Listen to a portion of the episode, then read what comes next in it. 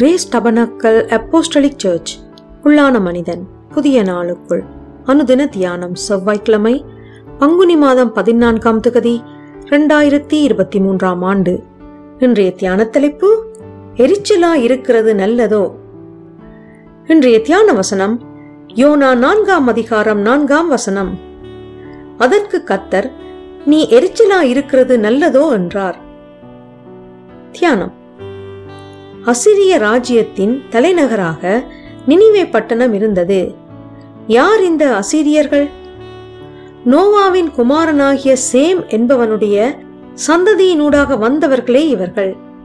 இவர்கள் மிகவும் பலத்தவர்களும் கடிதும் கொடியதுமான படையை உடையவர்கள். இவர்கள் அநேகம் ஜாதிகளை அழிக்கவும் சங்கரிக்கவுமே தங்கள் மனதிலே நினைவு கொண்டிருந்தார்கள். பெருமையான நெஞ்சின் வினையும் கண்களின் மேட்டுமையான பார்வையும் இவர்களிடம் இருந்தது. அசீரியர்கள் இஸ்ரவேல் ஜனங்களை பொறுத்தவரையில் புறஜாதியரும் பகஞ்சருமாக கணிக்கப்பட்டிருந்தார்கள்.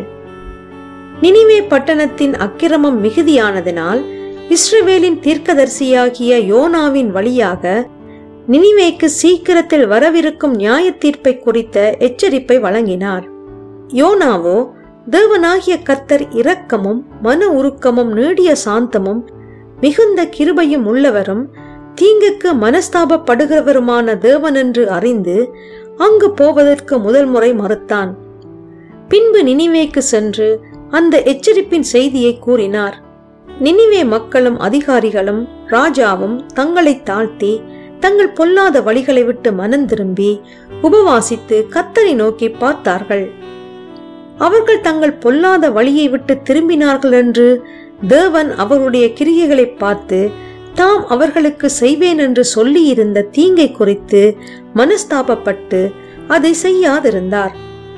ஆனால் கத்தருடைய மனதுருக்கம் யோனாவிற்கோ விசனமாயிருந்தது அவன் கடும் கோபம் கொண்டான். தான் மறித்து போனால் நலமாயிருக்கும் என்று கூறினான்.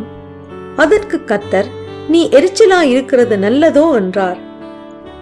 பிரியமானவர்களே நாம் ஆராதிக்கின்ற தேவனாகிய கத்தர் நம்முடைய பகைஞர்களுக்கும் தயவு செய்கிறார் என்பதை மறந்து போய் விடாதிருங்கள்.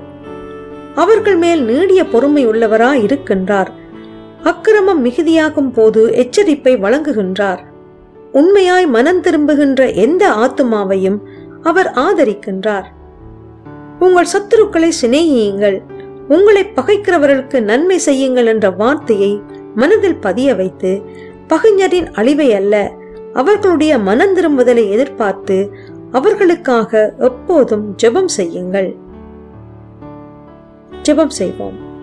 தீங்குக்கு மனஸ்தாபப்படுகின்ற தேவனாகிய கத்தாவே உம்முடைய கிருபையினாலே நான் நிலை நிற்கின்றேன் என்பதை நான் ஒருபோதும் மறந்து போகாதபடிக்கு நீர் கிருபை செய்வீராக.